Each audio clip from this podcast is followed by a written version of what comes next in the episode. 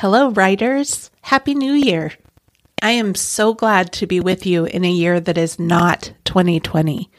Even though I know we still have a tough road ahead, I really feel a renewed sense of possibility, and I hope that you do too. This episode is the second part of a two part series on goal setting for writers.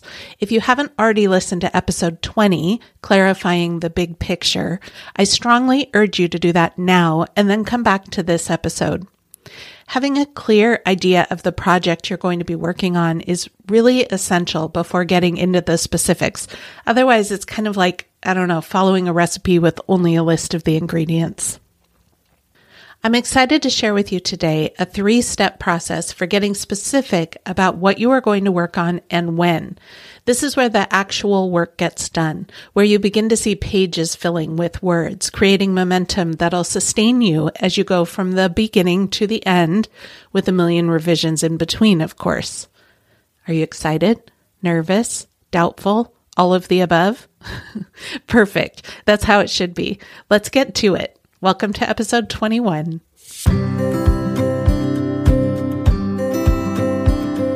I'm Stephanie Detlefs, writer and book coach, and this is the Hello Writers Podcast. Together, we'll discover inspiration, motivation, and practical tools to take into your writing life right now. Welcome.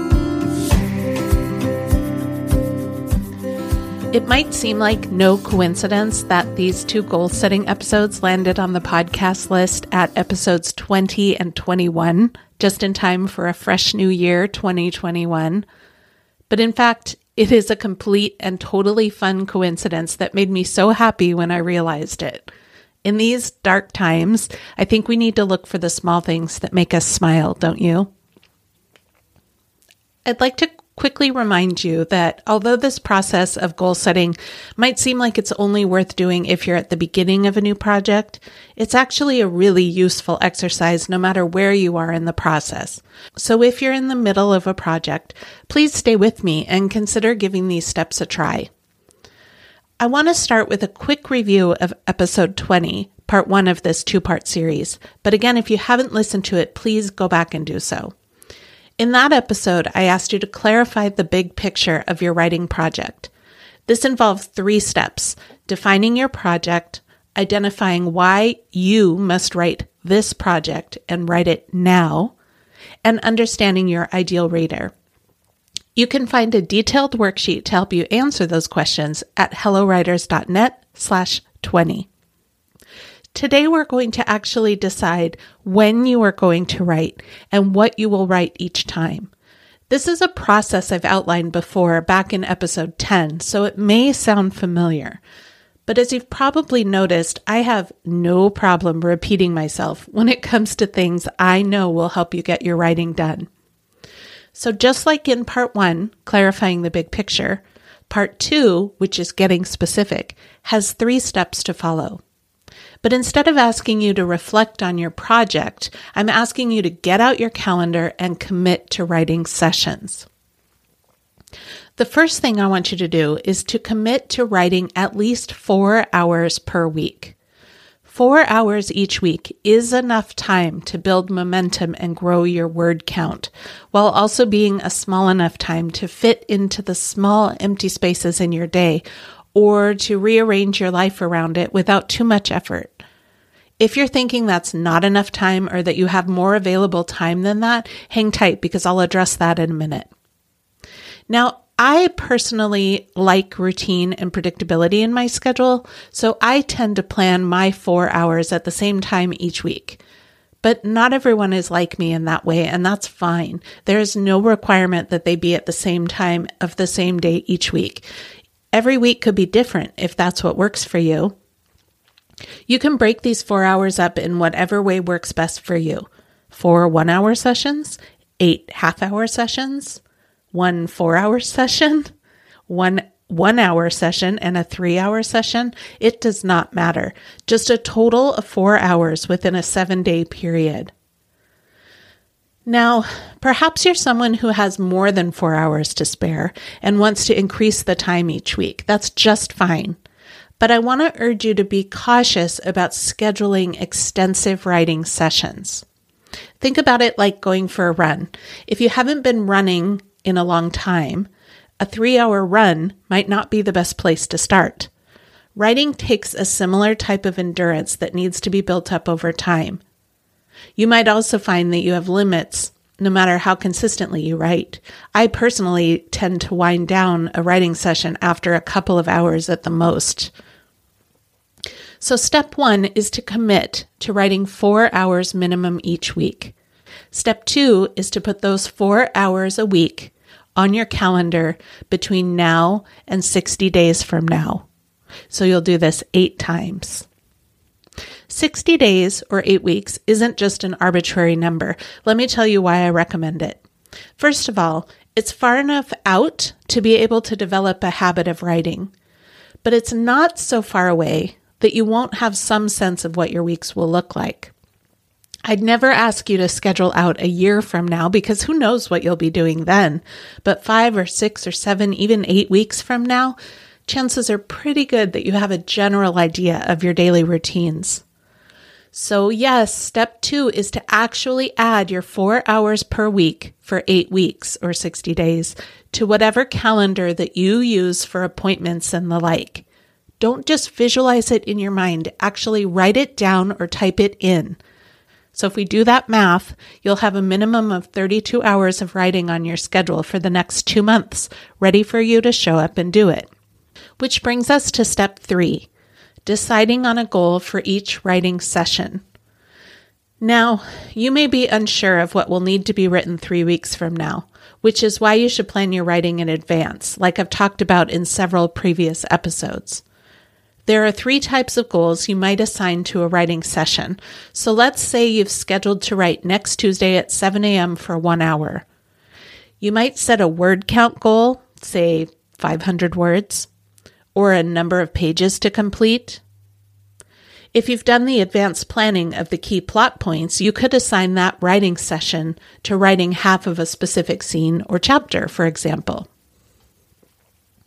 There really isn't a right way to do this, but there is a less effective way to set goals. I urge my clients and other writers not to just set a time goal, such as write for two hours because chances are good that you're going to use part of that time to try to decide what to write.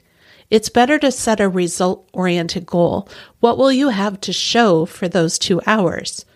If you know that you're going to show up and write 500 words on chapter two, that's what you're going to do. And there's no question when you arrive, other than what are the words that need to come out, which is a separate challenge, of course. So let's take a minute and review these three steps for getting specific about how you will meet your goal of writing a specific project. First, commit to writing a minimum of four hours each week. Second, plug those hours into your calendar for the next 60 days or eight weeks. Finally, set a specific goal for each of those writing sessions. I recommend adding it right into your calendar so there's no question about what you will be working on. Tuesday, 7 a.m., 500 words on chapter 2. Okay, a couple of frequently asked questions. Yes, the schedule is adjustable. Life happens, things happen, schedules need to be changed sometimes. But just make sure that if you do bump or miss a scheduled writing session, do put it back on your calendar within the week.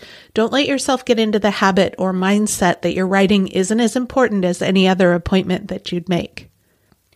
Also, what if you finish writing something early or you're behind where you thought you'd be as far as word count, page count, or completed sections of the story?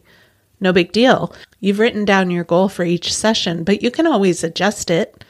My strong recommendation, though, is that you make those changes in advance, not in the moment. In the moment changes are usually emotional and impulsive rather than conscious decision making. And what if you finish a project before the end of a 60 day period? That's so awesome. First, do a celebratory dance for sure. Then go back to part one and clarify the big picture of your next project and fill in the rest of your scheduled writing sessions by following these steps for the new project. Finally, What happens when the 60 days are up? You've got it. You do the whole process over again. So, I give you a lot of information really quickly here today, and chances are you weren't sitting with a paper and pencil taking notes. So, I've created a handout to accompany this episode, and you can download it at hellowriters.net slash 21. If these steps we've gone through today have felt overwhelming or especially daunting, it's likely that it's because you're feeling stuck in the first part, which is clarifying the big picture. When the big picture isn't clear, the practical steps seem impossible. If this sounds like you, I invite you to sign up for an Unstick Your Story consultation with me. This one time questionnaire and call can provide so much clarity around anything that is holding you back, whether it's your mindset or the story itself. So let's talk. Learn more at hellowriters.net slash stuck. That's hellowriters.net slash stuck. Writers, what I want more than anything is for you to get your stories out into the world this year. I am here for you, championing you, supporting you in any way I can, because your stories matter and it's time to get them written in 2021. I'll talk to you next week. Thank you for listening to the Hello Writers podcast. I hope you found today's episode meaningful for your writing life. I also hope that you'll subscribe to the podcast so that you never miss an episode. To learn more, visit hellowriters.net.